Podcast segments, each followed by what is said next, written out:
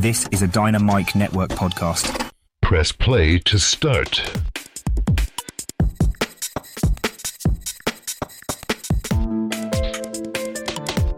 Welcome to Console Combat, and it's time to hail to the kings, baby. Here are your hosts, John and Dean. Hello, everyone. Welcome to another episode of Console Combat, your weekly home of video game character battles. As always, I am one of your hosts, John, and with me is the very uh, surrounded by water, Dean. Hello, I am the Marble Melon. that is his superhero name. More like Super Zero, Q Zero to Hero from the Hercules movie. except it just ends on me being a zero again. Anyways, go on. You stop that. You stop that. You're my equally useless co-host. See, my point stands. We're both equally useless. It's it's great. It's good stuff. That's fair. Uh, uh, so, uh, I apologize up front, by the way. Last week I told you guys we were going to give you a trivia question, and we didn't. So, very sorry about that. And by we, he means him. Yes, because it's my job and I failed you. But I hope you packed your parachute this week, Dean, because it's time to hop in the plane and drop into the drop zone. Did I grab the broken parachute? Oh, fun! Now entering the drop zone. Uh, so we have arrived in our weekly drop zone. Uh, as we've been saying, there's not very much in lieu of game releases because it's the slow season. But uh, we do have a couple other things that we can discuss. Uh, I'll talk about this first one because it's not really like hardware or software; it's just general news. But a 13-year-old named Willis Gibson has reportedly been given the honor of having been the first human being to actually beat Tetris. Uh, he hit level 157 on his stream of the game, and the game crashed, which has never been done before by a living person, only by an AI. So good on you, Willis, for being 13, and the game is like 30 something years old, and you finished it. That means you're smarter than the AI. I mean, to be fair, AI is not that smart. So, Mm, but at the same time, yeah, that's a massive achievement because I can't even make it past like one level of Tetris without being like, okay, I've had enough. too many colors, too many colors. Not only that, it's just it's not that much of an engaging game for me. So for him to have the patience to do that is very impressive. Yeah, and I watched the video of him doing it. It's moving at level 157. Oh, I bet. He he like the moment it locked up, he was like, oh. And he said his hands were numb and shit. I'm like, yeah, at fucking 157, it's moving infinitely faster than the eye should be able to perceive. Yeah, must have had a high refresh monitor to be able to keep up with it. Who knows, man? I I just know that uh, watching it happen was cool and interesting, and I hope that it's a good sign for kids now being successful at video games in a way that the kids from the last few years have not. And by that I mean screaming in my headphones. Well, that's what happens when you play children's games. or adult games that children's play. You you can tell me eh, all you want, but how many kids are in those fucking COD lobbies? I don't know. I have game chat muted. I don't like listening to people anymore. It's usually a lot. So good job, uh, good job, Willis, and uh, you know, hopefully, like I said, hopefully that's a sign of the times for kids to be able to do kind of the things that we haven't been able to do in, in our uh, our careers in terms of finishing games that were seemingly unfinishable. Looking at you, the NES version of Teenage Mutant Ninja Turtles, Also, Superman 64 and uh, The Lion King. ET from the Atari 2600. Yeah. My original copy of uh, Halo Combat Evolved, where it wouldn't load the second level, so I only could play the first. That was fun. At least I mastered Legendary on that one. It's awful. I legendary mastered one level. Well, I had no other game to play. Entirely fair. So, what else we got in the news this week, Dean? Steam released the winners of the 2023 Steam Awards. Uh, these are the community votes awards, uh, different from the ones that I had listed off last week. This one's more the uh, bringing to the definition of power to the player. Yes. So I'll, save the best for last. So the Sit Back and Relax Award goes to Dave the Diver, which I've heard of. It does sound fun. Outstanding story rich game is Baldur's Gate 3. Best soundtrack, The Last of Us Part 1. Games you suck at is Sifu. Uh, most innovative gameplay. I don't know why this this is probably a botted choice, but it's Starfield. Outstanding visual style, Atomic Heart, which yes, that's true. It has a very fun and unique visual style. Better with friends, Lethal Company. That's no surprise. Best game on Steam Deck is Hogwarts Legacy. Uh, Labor of Love, Red Dead Redemption 2, which is kind of ironic because Rockstar's kind of like dropped all the updates and stuff for it. Like they don't really release anything for it anymore. VR game of the year is Labyrinthine. That's basically like uh, Phasmophobia. Kind of, sort of. And game of the year, to no one's surprise, is Baldur's Gate 3. Uh, and it's been getting a lot of major updates lately, too.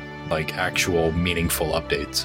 That's good. Good to see that the developers still care about the game. But I mean, if they didn't, it'd be pretty upsetting to a large community of gamers. Oh, definitely. Much uh, to the opposite of that other game that came out a few weeks ago for about five minutes. Oh, believe it or not, uh, this was something I was actually just reading.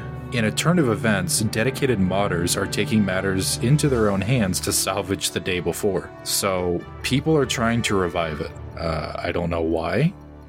It, I mean, unless the game engine itself is good, but I don't know what the legality of that would be based on the fact that it was Fntastic Studios that bought the license to use a lot of the assets that are in the game. So if they've gone defunct, then I don't believe it would be technically legal for them to even use those assets in reviving the game. And of course, also the copyright, which actually, no, there is no copyright. They never got the copyright for the title. So I don't know. So there could just be, there could be some legality issues with that, but people are trying to do it.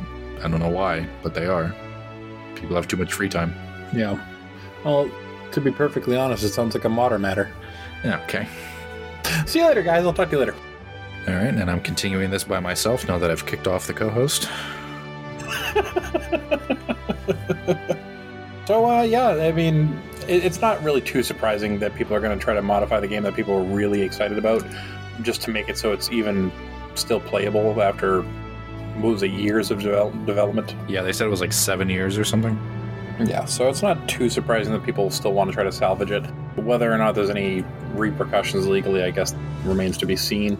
I mean, I don't know what pricing looks like, but some of these people that have mod capabilities probably also own some of their own assets in general and can probably make it work. Yeah, they could probably replace some of the assets as long. Well, the issue is just as if they can get the source code and you know all that stuff. Like if they could get those tools from the developers to figure out exactly how they had the game rubber banded together, Yeah. then rubber banded is a loose definition. I'm, I'm sure that one of the former employees will be bitter enough to release it just to spite them. eh, I don't know. I mean, they could still get slapped with an NDA violation. Gotta have a legal team for that. Yeah. Well, the sh- the the uh, investors. Oh, yeah. Hopefully they got their money back by now. So, what else is going on?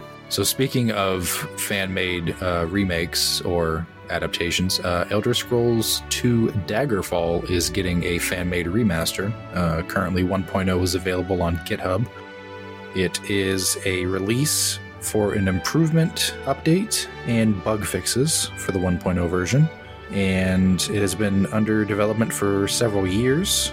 Apparently, there were some pre 1.0 versions that were available as well. It is using the Unity engine, which, uh, if you don't know about the whole Unity debacle, uh, Google. But I feel like the reason that it's not being legally struck down is just because, well, it's free on Steam to get the original Daggerfall right now. Like if you go to Steam right now, it's free. Add it to your library. Especially if you're a TES fan. Yeah, nerds. How many real life tome books do you have on your bookshelf, nerd? Too many, too many. I don't have any, just so you know. No, he has multiple. I've never played a second of an Elder Scrolls game. You should at least play Skyrim. It's fun. Although, I've heard. do you need to figure out which one of the 10,000 versions you want to buy? Because what are we on? Like Ultimate Master Deluxe Anniversary O Master Master Anniversary? Yeah. Yeah, something like that. Did you say the Masturbate Edition? Yeah. Because it's Todd Howard just jerking himself off in the shower. Oh, so much money. Oh my god. Oh, the money. Oh, just rolling hundreds in his balls. Oh, you guys like Skyrim, right? It just works.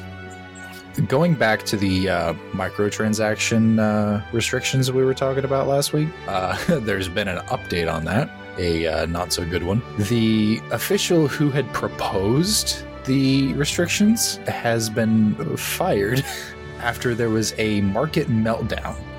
A very big market meltdown. Wasn't it something like eighty fucking billion dollars? It dollars? was $80 billion. So That is insane. Yeah. he was, uh, it's, I'm not going to be able to pronounce his name. I can pronounce his first name. It's Feng. Was the head of publishing unit at CCP's publicity department, and he had oversight of video game regulators. He was fired last week after the proposition. after the uh, proposal was announced, gaming giants such as Tencent, NetEase, and Bilibili, the video game sharing site, uh, it's basically like YouTube slash Twitch kind of for China, lost over $80 billion in market value the exact same day. Uh, shortly after firing him, uh, they officially walked back the restrictions. They said in a notice the following day that it would refine the proposed regulations after considering feedback from the industry. An $80 billion market loss because of that is insane. Like, Tencent is huge here in the States because they own a lot of the companies that are on these mobile devices. Like, Tencent even has holdings, or they did. I don't know if they still do now that Activision's been required, but they had holdings within Activision. And after that whole Blitzchung controversy back in, uh, what year was that? 2019? He said one thing political that kind of goes against China, and they, uh, because Blizzard is partially owned by Tencent and they wanted to make sure they didn't upset them, they banned him from all events. It was an Overwatch thing. So that kind of shows the dedication to their wallets that these companies have when they have ties to these giants like Tencent. Yeah, I mean, uh, you can't be too surprised. It's always going to be the the person with the money is always going to be scratching the person with the money back. Yes. Always, and, and unfortunately, Tencent. I think Tencent has more than just the big fighting mobile games. I think they're part, and, like, don't they have shit with like Candy Crush and stuff too? Isn't that Tencent? I believe so. Tencent's a big, big, big uh, mobile game producer, and they have a lot of stakes. Yeah, I don't even want to go through this entire list, but uh, But it's long and short. yeah, like Need for Speed Online, uh, PUBG Mobile, League of Legends, uh, basically all the Activision games. Yeah, a lot of these really big mobile games that clearly pull it. Uh, Pokemon Unite. I mean, come on. They're tied into everything. And for them to have that big of a market dip, that's big. Yeah, oh yeah, for sure. I mean, $80 billion would crash the United States economy, undoubtedly. I don't know why that's a problem. I got that in my couch cushions, he said wishfully. Yeah, wishfully. if I had $80 billion in my couch cushions, I'd be like, where the fuck did I get a couch? Yeah. Who put a couch on my money? Money! Err, sponge boy me, Bob. Money. I'll never not laugh hysterically at the idea of Mr. Krabs speaking so backwards because of money. But uh, I think with that, there's only one other thing that I wanted to address this week on the news, and that was the fact that, uh, and this isn't entirely video game related to initially, but we'll get to the reason why in a moment. Steamboat Willie, the uh, original version of Mickey Mouse, became public domain uh, like yesterday, uh, which was the 2nd of January for references. And yeah, immediately within a few hours, at least a couple of video game renditions uh, making Mickey Mouse into a horror character were released online. People had this shit ready to go. Oh yeah. so yeah, it, it- Mickey Mouse is now basically gonna turn into everything under the sun. That is until Disney swoops in with another attempt at purchasing back their uh, their characters' uh, copyright. But we'll see if that even happens. No, it's they've already lobbied against. So the reason that copyright law is what it is now is because of Disney lobbying. It didn't. It did not used to be 95 years. It used to be like 10 years after artist's death or something, or something more reasonable. And now, because of Disney lobbying and lobbying and lobbying and getting these laws changed, it's 95 years. So Which is still a fucking strange number. Why is it 95? Why, why wouldn't you just go straight to 100 at that point? they probably were pushing for more than that, and it was something that was agreed upon in court. I don't know the specifics. I, I just know that this is mainly a Disney thing. Like, it all comes back to Disney. Yeah. And now it comes back to Disney because they're losing their biggest character as a uh, strict their property. Yes, but to the same extent, it's only that specific version of Mickey, and it doesn't affect the newer models and stuff. So, like a 3D model, modern one, uh, that doesn't count. Like the the Fantasia 2000 or whatever rendition of Mickey, that's still copyright protected. It's just that original Steamboat Willie version, and I guarantee the biggest market for content of Mickey Mouse that is now legally sold is probably porn. I am disgusted to hear you say that. Listen, the biggest market when it comes to any of that stuff is always going to be porn. I guarantee if I went on something like, uh, what is it, DeviantArt, I guarantee a lot of that, if actually, I don't even know if they allow that kind of stuff anymore, but I, I guarantee that that's one of the big areas now where Mickey Mouse is running rampant and Disney can do absolutely nothing but seed. Yep. I mean, just as a reference point, it was within the last six to eight months, I want to say. Uh, Winnie the Pooh Blood and Honey came out, um, which was a horror spoof movie of the character of Winnie the Pooh. So the world will always turn the beloved into the malevolent Absolutely. when they get the chance. but I think that's amazing because it's it's something like doing things like that. We're making him like Winnie the Pooh a horror icon. You know, it's transformative. So I mean, technically that could fall under fair use, but you know, Disney has infinite money, so they could fight that in court. Um, I, they make a shitty remake of a movie and just print billions. Okay, so Yeah. I, I like the aspect of it. And it's not like they're just completely remaking it. They're just not doing it again and then making the money off of it. It's no, they're they're transforming it, and that's what makes it. That's the important distinction. Yeah. But then we start discussing a whole lot of copyright law stuff, and then we get way too down a rabbit hole. I didn't even agree to having this discussion, but here we are. roped into it. All right. Well, yeah. So if you uh, if you are a fan of watching Steamboat Willie be a murderer Getting his Willie steamboated. or steamboating through other people, be on the lookout for whatever those horror games will be titled. Uh, I would assume within the next year or so, based on the fact that they already had trailers at the ready for drop date. I think that's it, though. Uh, we have anything else for the news this week? Yeah, so that mouse game we were talking about a couple weeks ago, I guarantee they're going to want to change their they're going to change their character models, at least one of them to be Mickey, like maybe as a final boss or something. Now that it's technically legal cuz it's in that art style anyway. Yeah. I think they probably planned it. They probably already have it in there. Yeah. I would love that. That would be just poetic. Steamboat Willie is the final boss, Oh, definitely. worth the 95 year wait. well, actually, longer than that because the game's released 2025. So, So that'll be tw- uh, 97 years. yeah, no. Remember, this is 2024. Oh, 96 years. sorry, I'm still only a few days in. yeah. But all right, well, with the drop zone now exited and uh, our plane is long gone, let's call upon Nuke Dukem to ask the question of us to choose our characters. Okay, guys, it's time to choose your characters. Alrighty, Dean, who are you going to be running with this week? I will be running Urdnot Wrex from the Mass Effect series. Cool, cool. And uh, I'm interested to know more about him because I don't know anything really about him or Mass Effect for that matter. But to bring some aggressive kind of balance to Urdnot Wrex's large stature and overwhelming capable prowess, Nemesis from Resident Evil 3 will be his opponent today. Hmm. Yes. Stars! Or in, in today's fights case, Wrex! And that'll be how that goes. If you insist. I do insist. And so does Nemesis. You, you Nemesis. Hey, Nem insists. It's time to enter the code for debug mode. Up, up, down, down, left, right, left, right, B, a start. I believe you went first last week, so I am going to go first with the background of Nemesis. If you insist. Nemesis. Nemesis, also known as the Nemesis T type or the Pursuer, is a formidable character from the Resident Evil video game series developed by the Japanese company Capcom.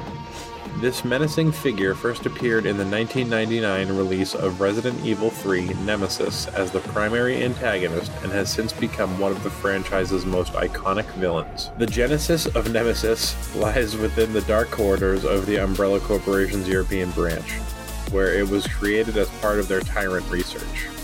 The creature that would become Nemesis began as a human who was infected by the T103 strain of the T virus, transforming them into a tyrant a humanoid, bioorganic weapon designed to be the ultimate life form. To further enhance its capabilities, the Tyrant was infected with the Nemesis Alpha parasite, which took control of its nervous system, forming its own brain and enabling it to follow precise instructions and make decisions autonomously. The fusion of virus and parasite resulted in a being of superior intelligence and physical prowess compared to other undead entities. Nemesis was deployed by Umbrella with a specific mission to hunt down and eliminate the members of the STARS police team, particularly Jill Valentine, who posed a threat to the corporation's clandestine operations. The creature's relentless pursuit of its targets and its ability to articulate their names added a chilling personal touch to its terror. In terms of powers and abilities, Nemesis is endowed with superhuman strength, speed, and durability, making it nearly unstoppable. Despite its large and bulky physique, it can outrun any human and withstand considerable damage. Its combat proficiency is further enhanced by its use of weaponry. Nemesis has been known to wield a modified FIM 92 Stinger rocket launcher and a large flamethrower with deadly efficiency. Throughout the series, Nemesis undergoes several mutations, each granting it new and terrifying abilities. Initially, it attacks with brute force, physical blows, and grabs, but later it develops long, extendable tentacles for striking at a distance. In its final mutation, Nemesis becomes an even larger, tentacled monster capable of spewing poison. Nemesis's arsenal is not limited to heavy weapons. It also drops items such as the extender magazine for handguns, which increases the maximum round capacity when attached to Jill's G19 handgun. This feature of dropping supplies adds a strategic element to encounters with the creature. The character's design and role have evolved over time, with appearances in various titles and cameo roles beyond the original game. Nemesis has been featured in Resident Evil Survivor 2, Code Veronica, Resident Evil The Umbrella Chronicles, Resident Evil Operation Raccoon City, and the 2020 remake of Resident Evil 3.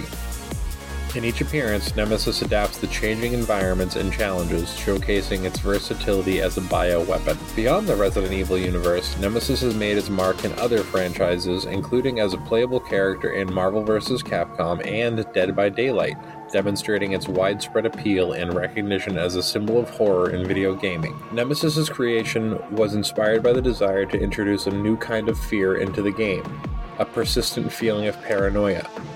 Shigeru Mikami and Kazuhiro Aoyama, the producer and director of Resident Evil 3 Nemesis, drew inspiration from the T 1000 villain in Terminator 2 Judgment Day and aimed to create a stalker enemy that would relentlessly chase the player throughout the game.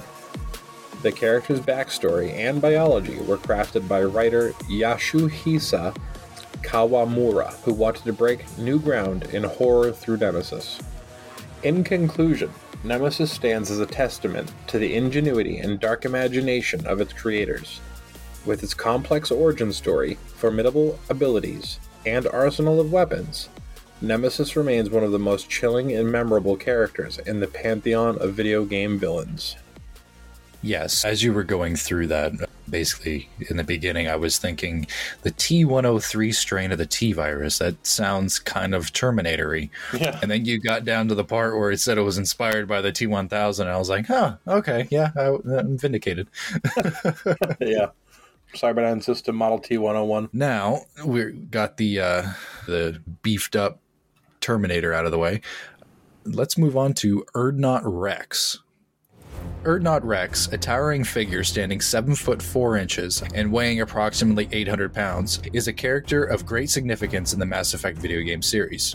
Born on the Krogan homeworld of Tuchanka, Wrex's life began before the devastating events of the genophage, a biological weapon that drastically reduced Krogan birth rates had taken hold of his people. Despite this, Wrex was not immune to the struggles that plagued his race. He witnessed firsthand the decline of the once proud Krogan warriors into mercenaries and bandits. As a member of Clan Urdnot, Wrex quickly distinguished himself as a formidable combatant. His prowess in battle earned him leadership of one of the smaller Urdnot tribes while still in his youth, making him the youngest Krogan to achieve such an honor in a millennium. However, Wrex's vision for his people diverged sharply from the traditional Krogan path of endless conflict. After the Krogan's rebellions, he advocated for a focus on breeding and rebuilding rather than warfare, a stance that put him at odds with his father, Warlord Jarin, and many other Krogan. Wrex's commitment to change led to a tragic confrontation during a crush, a sacred meeting where violence was forbidden. When his father betrayed him, attempting to assassinate him and his followers, Wrex survived but was forced to kill his father in self defense. This act opened Wrex's eyes to the harsh reality that his people were more inclined toward self destruction than self improvement. Disillusioned, Wrex left Tuchanka to forge his own path as a mercenary, bounty hunter, and soldier of fortune. Throughout his centuries long career, Wrex became known as the, one of the last Krogan battle masters, a rare breed capable of combining biotic abilities with advanced weaponry and tactics. His biotic powers allowed him to manipulate dark energy, creating barriers and unleashing devastating attacks. In combat, Wrex favored shotguns and assault rifles, utilizing his immense strength and biotic skills to dominate the battlefield. Wrex's physical attributes are a testament to the Krogan species' evolutionary adaptations. They possess redundant organs, can store nutrients in their humps, and have a natural resilience to toxins, radiation, and extreme environments. Their regenerative abilities allow them to recover from injuries that would be fatal to other species. As a Krogan battlemaster, Wrex further augmented these traits with his biotic barrier, making him nearly invincible in combat. Despite his fearsome appearance and blunt demeanor, Wrex is not without depth. He is deeply concerned with the fate of the Krogan and desires to see them rise above their violent tendencies. His experiences have made him world weary and pessimistic, yet he holds on to a glimmer of hope that the Krogan can better themselves. Wrex's wisdom, gained over a lifespan that spans well over a thousand years, often manifests in sarcastic yet insightful advice. In the Mass Effect series, Wrex's journey intersects with that of Commander Shepard, whom he respects as a fellow warrior. Depending on the player's choices, Wrex can become a loyal ally and squadmate aboard the SSV Normandy SR 1, contributing his combat expertise and unique perspective to Shepard's missions. His legacy within the series is marked by his unwavering strength, strategic mind, and complex duality of his nature, both as a relentless fighter and a Krogan with a vision for a future beyond war. And that is Urdnot Wrex and I gotta say, there's reading through his backstory, which I'm sure there's probably more of within the game, within the like the codex and dialogue trees and stuff. Uh, there's like a similarity between the Krogans and the Jiralhanae or the Brutes in Halo hmm. because they're both big, powerful creatures essentially, but instead of advancing themselves further, they end up just resorting to self destruction because when you encounter them in Halo, I know I'm going off on a tangent. I'm sorry, but I have to get it off my mind. When you encounter them within the Halo games, they're basically in their second time becoming a spacefaring race because the first time they basically nuked themselves back to the Stone Age. And it's kind of like what's going on here. Not as drastic, but that's what it seems like his, his people's history is. Okay. Well, I'm not certain that it's probably not inspired one way or the other by the other. Who's to say? I'm not a game writer. I don't know the game writers. Who knows what they read or saw? Yeah, far be it for me to pretend like I can figure that out myself. Yeah, we're not the brightest. Definitely not. We're, if anything, we're probably as dull as you can get without being completely uh, unlit. I'm duller. I think that's not even a word. See, that proves my point. Gentlemen, select a stage. All right, Dean. Where where is the interdimensional arbiter landing us today for a stage? Do we think?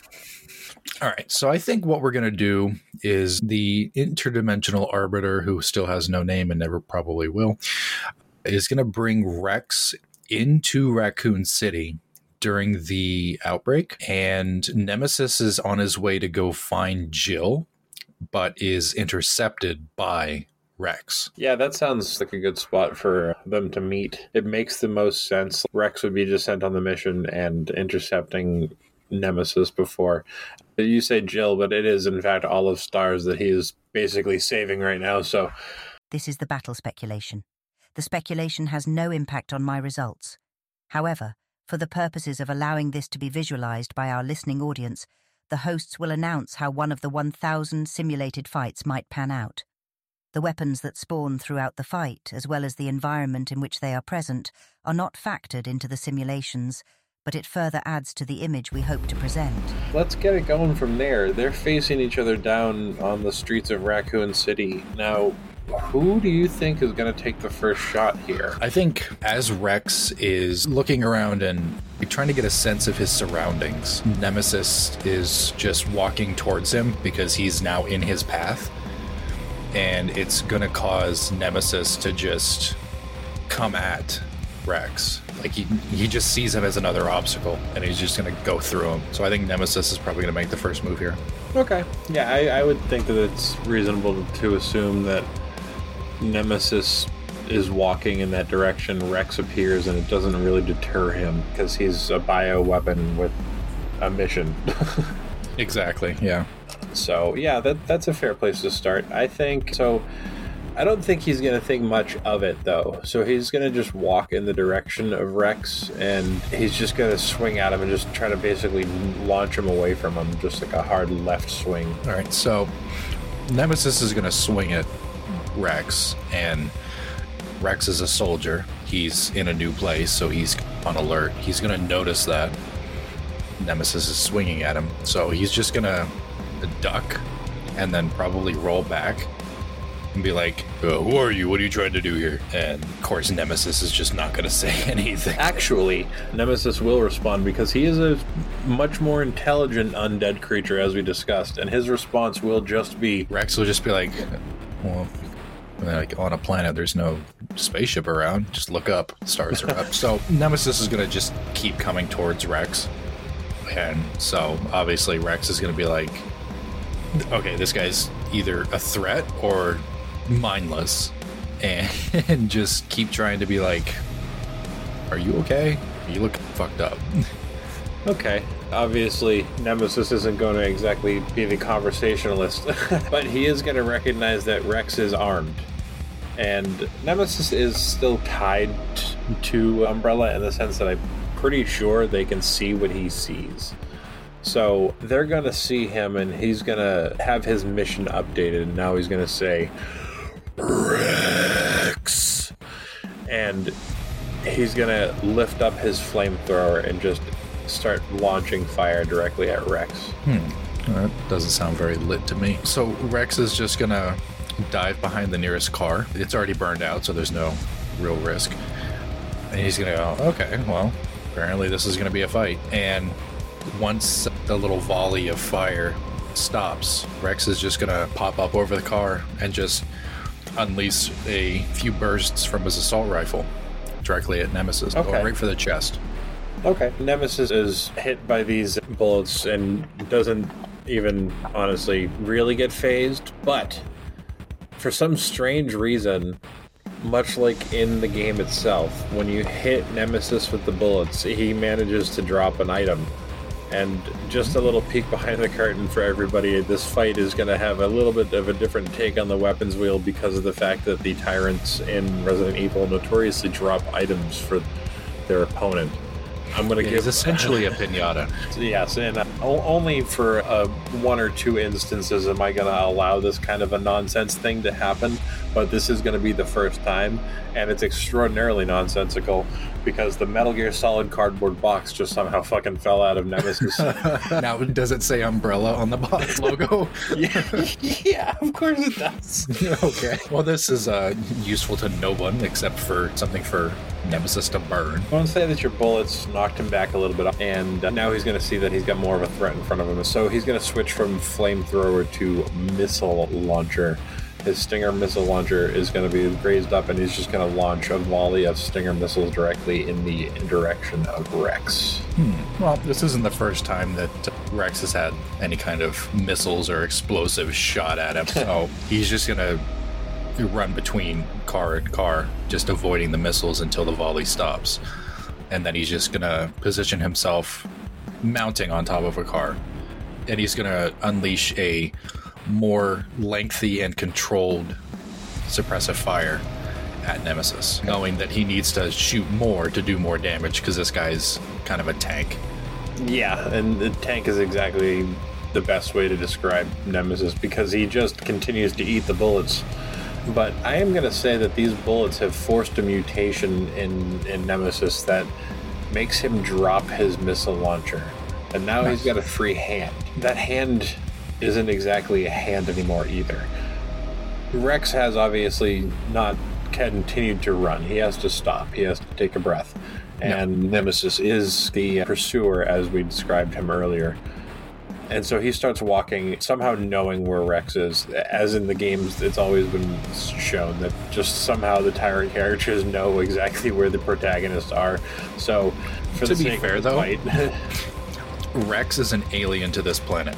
This is true, but so he can probably just smell him because it's going to be a different smell. Yeah, that's true too. That's uh, whatever the sense may be that he's using to make it so he can find his quarry. He makes his way to Wrex, and Wrex looks at him and doesn't see the the stinger anymore. And he, for some reason, the flamethrower isn't raised. So I'm wondering maybe Wrex probably thinks maybe he's changing his tune. So he slowly and hesitantly stands up to peer over the car. Not to stand up so much, but peers over the car. And through the car, wrapping around Wrex, is a tentacle shooting straight out of Nemesis's right hand, which is now a tentacle instead of a hand. And he grabs and rips Wrex through the car and pulls him in and then just slams him on the ground. I'm sure that's someone's fetish. So now that he's in more of a close quarters combat situation, he's pinned on the ground with this hentai tentacle. And he's just going to reach back, grab his shotgun, and two shots right to the head. Okay, uh, this will stagger Nemesis, and he certainly will let go of Wrex. I would hope and, so. It's two shotgun blasts to the head. Yeah, well, it still is Nemesis, and of course, it's just going to daze him for whatever reason. He's still pretty aggressively strong, but I'm also going to say that that also somehow manages to set off Mr. Pinata Boy. And this one makes probably about as much sense as the cardboard box in this particular fight because the Stingray from Splatoon 2 has dropped out of Nemesis. So you basically have a glorified slime gun. Good luck using that for anything other than slipping, and I don't know that that'll even really help because he's got these like Doc Marten boots that would put like most of the uh, goth scene to shame. Well, I think this is going to be useful. So Wrex is going to pick this up, and he's just to look at it and go, "Okay, this is like a slime gun. This would be perfect so he's going to walk up to Nemesis, stick the barrel of the Splatoon gun directly into the barrel of Nemesis's flamethrower, and just fill the barrel. Basically, render it useless. Okay, alright, that's a clever move. Alright. And that won't actually hurt Nemesis because it's not doing any damage to him, but it certainly nullifies the flamethrower for sure. So Nemesis is again not stupid and he's going to just drop the flamethrower now, knowing that it's useless. And of course, you've probably made a tragic error because now that he's got both of his hands exposed, both of them are tentacles. So I think now that Nemesis has been pushed to no longer having his weapons, he is in fact going to take a just not a, not a pull, but rather a punch. He's going to punch at Wrex with one of the tentacles, and then while he's on the ground, he's going to drag him back and just do another straight shot to the face while he's on the ground. Okay, so Wrex is now like, okay, well these tentacles are going to be an issue. So he, he's just going to, while still being held by one of the tentacles, take his shotgun and basically barrel stuff it into where the wrist would be, basically, and just two shots on each one just trying to amputate those tentacles off of Nemesis to remove his tentacle because I don't think Wrex wants to outright kill him. If anything, he probably wants to bring him back to the Citadel for study. But he's just trying to literally disarm him at this point. I'm gonna say that you can get the shots off. I don't think they're gonna disarm or amputate. I do think that knowing full well that Nemesis can take like a rocket shot and basically just evolve. I'm gonna say that the shots will certainly make him scream and will knock him back, but they're not gonna sever the tentacles. And if anything, it's just gonna make more sprout out because Oh, no. obviously mutations are going to just consistently happen. This is how it works with the Nemesis. But now that now that Nemesis is just thoroughly pissed off, he is no longer just standing there willing to take the fight. He has been knocked back screaming and he's taken quite a good number of steps backwards at this point. Wrex, still not being the aggressive pursuer, is standing his ground. Now, mm-hmm. it was stated earlier that Nemesis is a fast motherfucker. Like, really fast. And what happens if you launch a tank at high speeds into an object? It's gonna go flying. Yeah, probably. Yeah, and I, I'm gonna say that that's exactly what Nemesis does at this point. He's just gonna run full steam quarterback style directly at Wrex, just knocking him back like probably 50 plus feet. Okay, yeah, it's gonna hit Wrex. I think what's gonna happen is it's going to push Wrex into an adjacent, like apartment building, Okay. like a decent sized apartment building, like four stories or something. And of course, Nemesis is still locked on his target, so mm-hmm. once he recovers from that hit, he's gonna just continue walking in to go after Wrex. Well, Wrex has figured out, okay, well, this isn't going to stop him. I think I'm going to have to just entomb him. So he's going to wait for Nemesis to enter the building through the gaping hole that has now caused structural damage.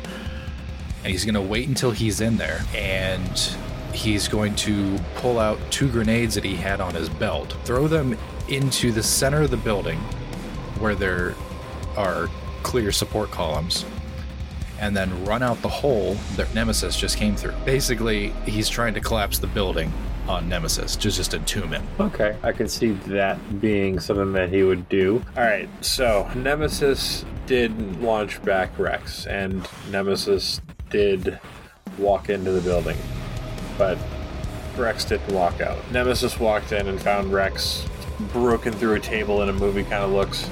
Yeah. Uh, so Nemesis walks in, and of course, he before he does anything else, he looks down and says, Wrex. And he shoots his tentacles at Wrex and wraps them around his feet and starts to pull. Slowly, he starts to pull Wrex towards him. Uh, a blue light spawns over Wrex's body being dragged, and it, it was a circumstantial positioning. Sora's Keyblade spawns above Wrex, and as he's being dragged toward Nemesis, it falls on his neck, just cut, decapitating him clean as as Nemesis is pulling him towards him, and he starts to pull faster and faster, and then just rips him in half and just starts screaming because he's proud of the fact that he was able to get his quarry.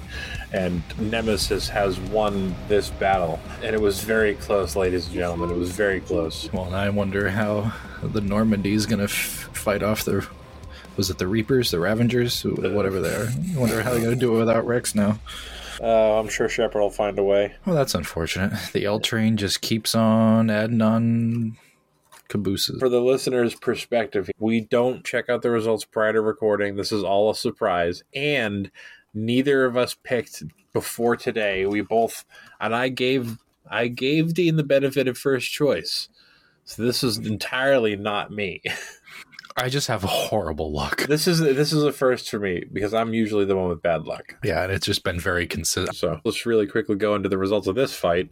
Nemesis won just a hair more than, or not Wrex. It was a 514 to 486 split. So it was close. It was it was pretty close to a coin toss. Not our closest by any stretch, but definitely a close fight.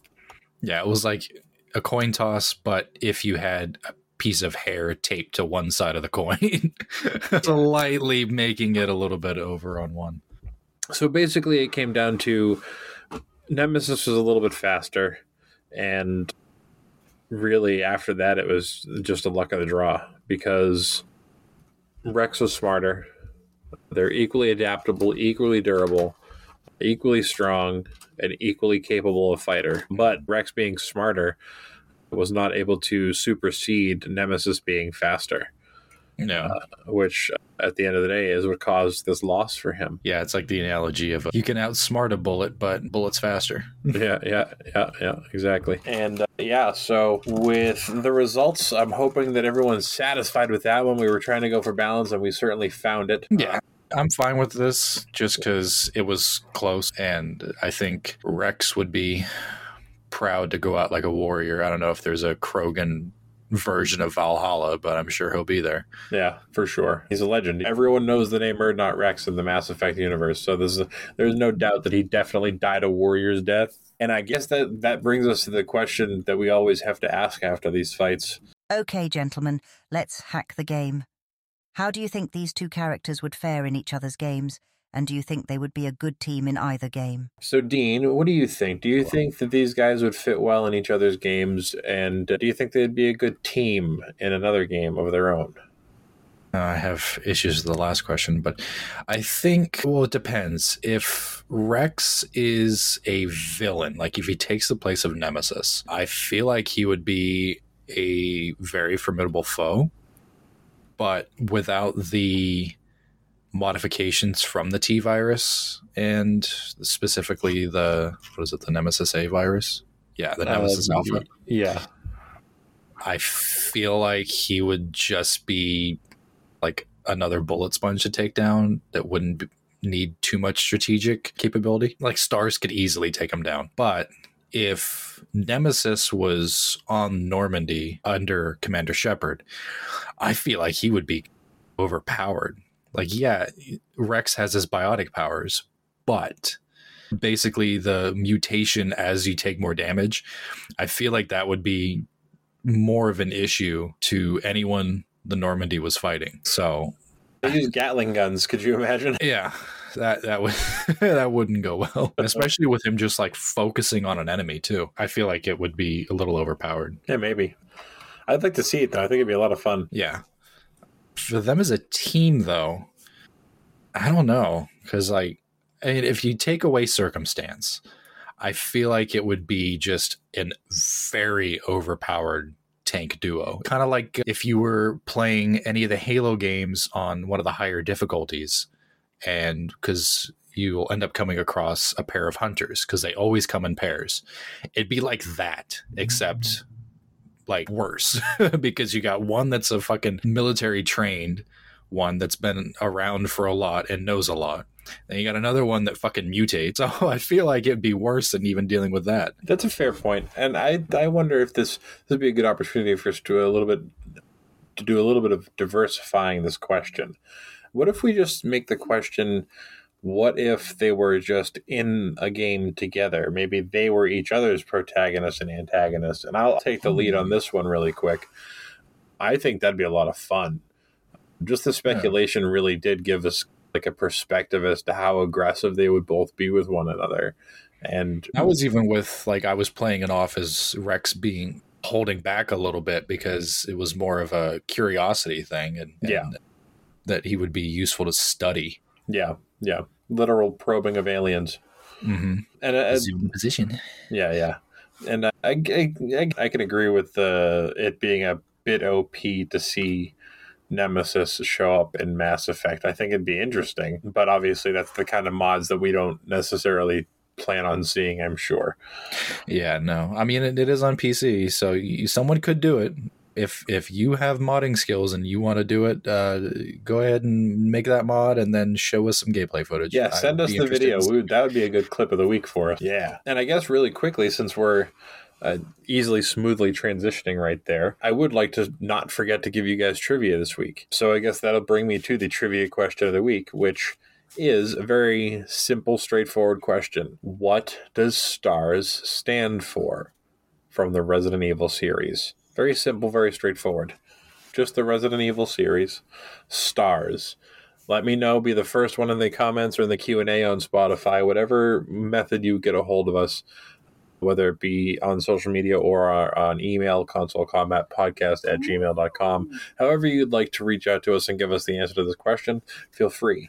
And also, if you've got clips, funny clips, awesome clips, great shot clips from any game, send them our way. We'd love to feature another one. We didn't have one this week because we didn't have anything really good across the uh, gaming verse to drop into the clips come out. But hopefully next week. Hopefully. I, I, I like seeing some good, funny clips from games. Me too. All right. Before we wrap it up, a special guest of our show, a person who's going to feature every week just to tell you guys this following message, has a f- message for you guys. And uh, this show is part of the Dynamic Podcast Network alongside the Dynamic Duel, Marvel vs. DC podcast, the Max Destruction podcast, and the Senjo World podcast. Please give them all a listen. Also, please follow this podcast on Instagram and TikTok at Console Combat Podcast on both. Finally, please give this show a five star rating and a review on your podcast platform of choice. It goes a long way in helping get this show out there. All right, thank you for that. Before we close out the show, we should let everyone know what we're doing for round eight of our tournament, episode nine, which is actually going to be the last of the eight series for round one of our little tournament that we don't discuss enough, but it's been going on, which means at the end of this next fight, you'll be getting two duels a week to sub out for the fact that there's not much we can redo about histories and backgrounds because there's no point in going back over them. It would just yeah. end up being redundant. Yeah, so we'll we'll be putting together the eight winners in four different fights over two weeks, and then the last fight will be the following week, and we'll make that kind of a spectacle.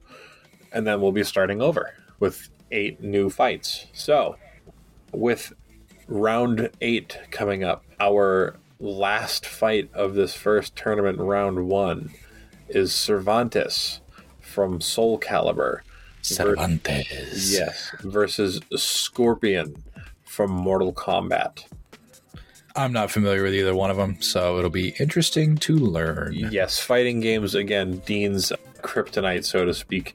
I am fully aware of Scorpion's backstory, as for anyone who might have caught very recently, coincidentally enough, I was uh, together again with my old co-host Zach for a movie night with the boys reunion, where we crossed over like a mix of all three of our shows. Well, movie night and the Senjo World and console combat, where we basically we reviewed Scorpion's Revenge, the animated Mortal Kombat film, and then we speculated how one out of 1,000 fights between Scorpion and Sub Zero might play out. So that was fun, and I think that's it for this week, y'all. You uh, you got anything else you want to say, uh, Dean? Just make sure if you own a old original Xbox, make sure you uh, get that clock capacitor replaced. It's going to blow up and it's going to damage your board. Oh, fun. And if you guys go on a nostalgia binge and you decide you want to buy one of those old, I don't know, we'll go with a PS1, and you think, I'm going to play my favorite games again, don't forget you need to buy a memory card. Ah, uh, yes, I have one of those. Yeah. And uh, that's it, gamers. We'll talk to you next week. Later, nerds.